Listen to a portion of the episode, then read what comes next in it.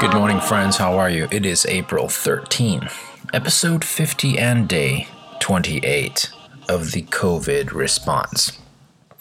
Can you believe it? It has already been 50 episodes since we started. I have to say, I didn't know how the podcast was going to morph. Um, you know, my focus is and always will be to security and to helping people become safe or stay safe and secure no matter where they are or where they go. But it's it's it's been different. I, I, wouldn't have imagined where it goes. You know, I've always wondered, you know, talking about this is the 50th anniversary. I've always wondered, what do you do when you have a good idea? and it, it's my idea, it's my desire to support uh, family and friends and people that I don't even know. So my my thought was, I'll, I'll have a podcast. I mean, I can't reach everybody, but I can reach a lot of people, and um, it's a good idea to keep things available to others. My desire is to help people, and um, I think it's it's fantastic. We have this opportunity through a podcast to to leave this legacy for others. And well, there you are. But how do you start? And do you start with everything written out? And so initially with the podcast, I did have everything written out. I mean, I actually read everything. And then I moved from that to uh, an outline. And um, well, there's just been very different iterations of the of the podcast. Now, as it stands, I'm sure that I hope that we continue to get better and better uh, over time. And and uh, tools become better and how do we you know how we record is to be better um, but this is all based on on your input and your your desires your calls to me your emails and messages i do appreciate all of them and i'm just happy to be here i can't wait to see what the next 50 episodes is going to look like as it takes us way past the covid scare that we are living in today.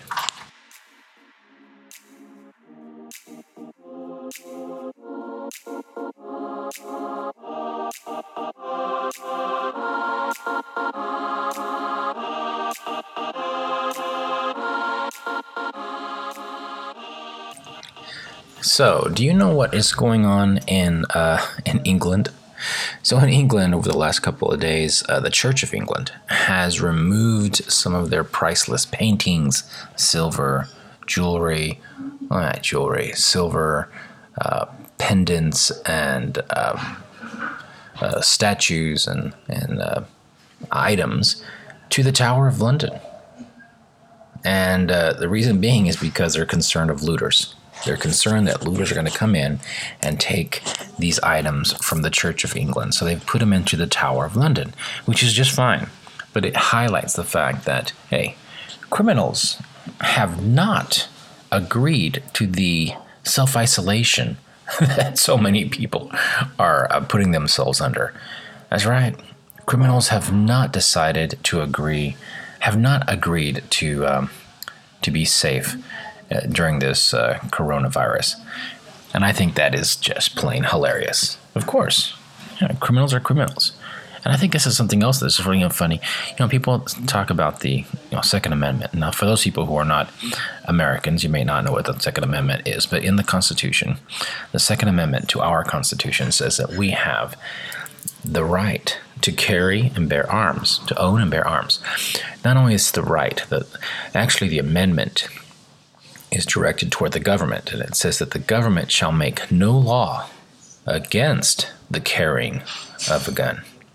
So it's just implicit that everyone, every citizen of the United States can own and carry a gun. So um,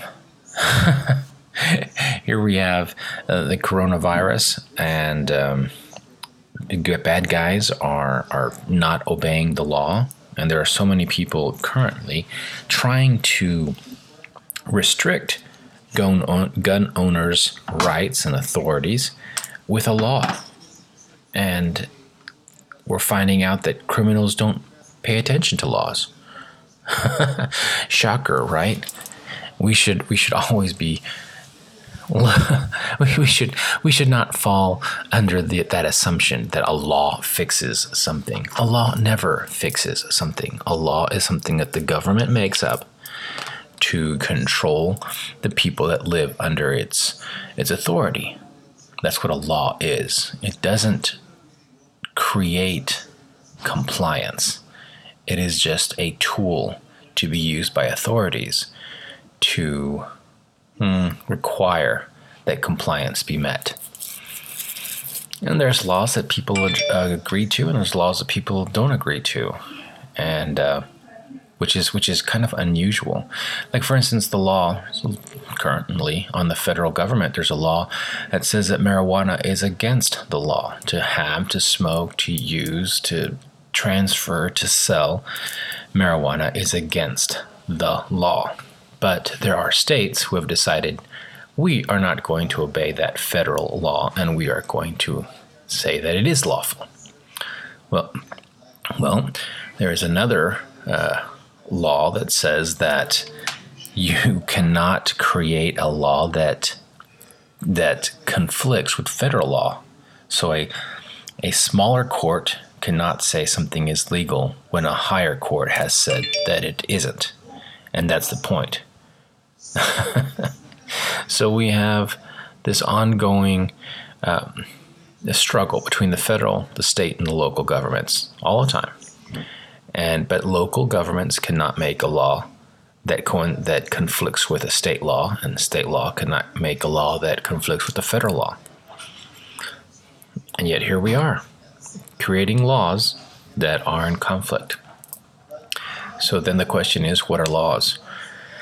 Are laws something that we need to obey or not to obey? That's a good question. And, you know, let's go back to the security professional that I am. You know, when you have a crisis team or when you have a ruling, a procedure, a policy from the corporation, but no one follows it, is it really a procedure? Is it a policy? Or is it just a suggestion? I think that's really important to define. You know, if a company has a policy and a procedure, and yet they don't invest their time in supporting it and saying that it is the right thing to do, well, then it will definitely fall on its face because no one will give it the support it needs to continue to live.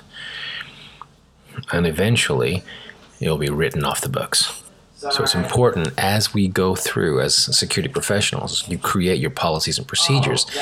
One, those policies and procedures have to be easy to understand. They have to be um, easily accountable. In other words, you should be able to define how is it that you're going to see whether or not a person does or doesn't do that policy or procedure. And then that has to be pushed out to as many people as possible and they have to sign up for it. They have to agree to follow that policy. If not, you're going to have um, a, lot, a lot of issues.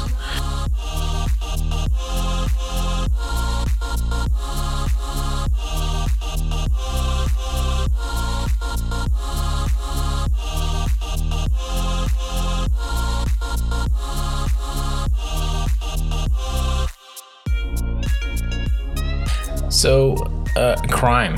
You know, as we're addressing the COVID response, you would expect expect that uh, there may be some influence on our crime rates. And I've looked online and I've found interesting and yet conflicting data. On one hand, I've seen uh, reports that say that crime is actually on a decrease and I'll have all these links in the description below. And, and on some, it says that the, there's been a dramatic decrease, 10% decrease in crime. But then in others, like for instance in Omaha, we're seeing that crime is actually increasing. and then in Chicago, where they said crime is decreasing, they're also saying that it is increasing with aggravated assaults and um, and and gun related uh, violence. So I'm not exactly sure what they're trying to say. I think they're they're cherry picking some of these reports. I think they are looking at um, maybe maybe drug activity because I did see a couple of reports saying that drug activity is kind of low, and the reason being is that their their uh, clients are not getting out of their homes to purchase drugs, um, so the police officers are not arresting those people and not arresting the sellers on the street. Which then asks, you know, begs the question what kind of reporting are we doing? What is the most, wh- where is this uh, crime rate coming from? Is it all coming from drug related activity? And if so, should we be reporting it that way? Is drug related activity the buying and selling? Okay, not not, not the uh, Hollywood gun chases, uh, car chases, and gunfights and territorial disputes. But should we consider these um, these drug transactions, a purchase and sell of drugs, a criminal, a criminal, you know, rating? Should we should be thinking about this, considering it, or is this really something other? Should we stop criminalizing drugs? Should we decriminalize it? And why have we criminalized drugs? I mean, I'm getting way off of what I normally talk about, but it's really interesting as we talk about uh, crime rates. It, why is it that we are using these numbers? What numbers are we using to to justify the amount of police officers we have or budgets for crime? Well, in any case, crime is going up, and if you want to look at it a different way, crime is going down because of the COVID 19 scare. I did notice something really interesting the other day that uh, Planned Parenthood has been forced to close many of its locations in um, many of its locations in New York City. And having to lay off a lot of people too, which is hilarious because it's those um, it's hilarious in that by closing these um, abortion clinics, we're actually saving more lives than the amount of uh, COVID patients are, are passing away, which I think is interesting. It's beautiful, and it's um, it's something to note for sure. All right, so let's talk about uh, John Hopkins University and New York City's numbers. Why don't we? Yeah, why don't we? So, John Hopkins University has 6,898 deaths associated with the COVID 19 virus in New York City. And New York City's health department website, they have identified 6,182. That's right. It's a delta of 716. So, according to John Hopkins, there have been 716 more deaths in New York City than New York City. So, I'm not exactly sure, once again, which one is telling the story correctly, or if any one of them are. just, I would assume, that's all, just I assume that New York City would have the better numbers. But then again, uh, John Hopkins University is a highly renowned and recognized university, and so they should have really good numbers as well. But the difference of 716 is quite dramatic. You know, I can see maybe 10, 20, you know, difference, a difference of 10 to 20 people. But 716, um, that's really close to three quarters of a thousand people difference. Boy, that sounds dramatic. Three quarters of a thousand. 716. Let's just keep it at that. 716. That is dramatic. I don't think um, someone is telling us the truth. But who knows? Maybe uh, they are both right. In some strange parallel universe, they're both right.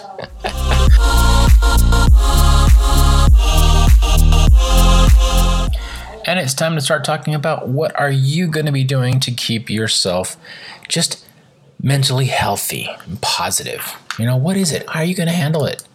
I'm hoping that you're going to be doing at least some of the things that I'm going to be doing, which is eating healthy, getting out, getting some exercise, getting some sunshine. Like I mentioned earlier in the episode, it is a beautiful 60 something degrees outside, and I am definitely going to go outside and get some sun. I'm not going to say that I'm going to take my shirt off and get some sun straight on my body, but getting outside in the sunshine and in the the cool brisk air is going to be so refreshing. So i'm hoping you're staying positive getting outside doing those things reducing your alcohol content. I know consumption. I know it's hard but i you know it's best it is best. We're talking about mental health here. So reduce your alcohol content reduce that any kind of drugs that you are using which may include um, but not necessarily coffee, a lot of tea. those two also can uh, can affect your mood.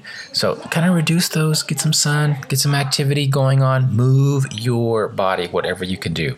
Whether it's you know jumping jacks at your house, maybe go out for a walk, uh, maybe just moving around in your in your in your chair do some yoga, uh, do some good breathing exercises. You'll be surprised that good breathing exercises can bring a lot of oxygen in your body and increase your positive, increase your mood, increase your positive mental outlook on life. So I encourage you to do that today.